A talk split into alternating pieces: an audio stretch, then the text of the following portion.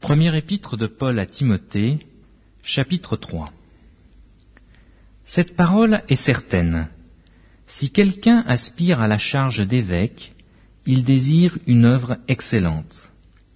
Il faut donc que l'évêque soit irréprochable, mari d'une seule femme, sobre, modéré, réglé dans sa conduite, hospitalier, propre à l'enseignement. Il faut qu'il ne soit ni adonné au vin, ni violent, mais indulgent, pacifique, désintéressé. Il faut qu'il dirige bien sa propre maison, et qu'il tienne ses enfants dans la soumission et dans une parfaite honnêteté. Car si quelqu'un ne sait pas diriger sa propre maison, comment prendra-t-il soin de l'Église de Dieu? Il ne faut pas qu'il soit un nouveau converti, de peur qu'enflé d'orgueil, ne tombe sous le jugement du diable.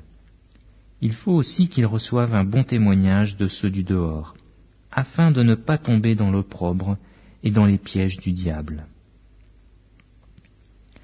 Les diacres aussi doivent être honnêtes, éloignés de la duplicité, des excès du vin, d'un gain sordide, conservant le mystère de la foi dans une conscience pure, qu'on les éprouve d'abord et qu'ils exercent ensuite leur ministère s'ils sont sans reproche. Les femmes, de même, doivent être honnêtes, non médisantes, sobres, fidèles en toutes choses. Les diacres doivent être maris d'une seule femme, et diriger bien leurs enfants et leur propre maison. Car ceux qui remplissent convenablement leur ministère s'acquièrent un rang honorable et une grande assurance dans la foi en Jésus-Christ.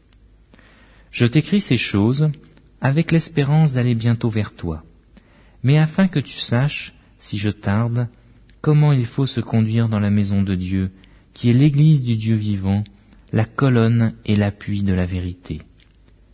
Et sans contredit, le mystère de la piété est grand.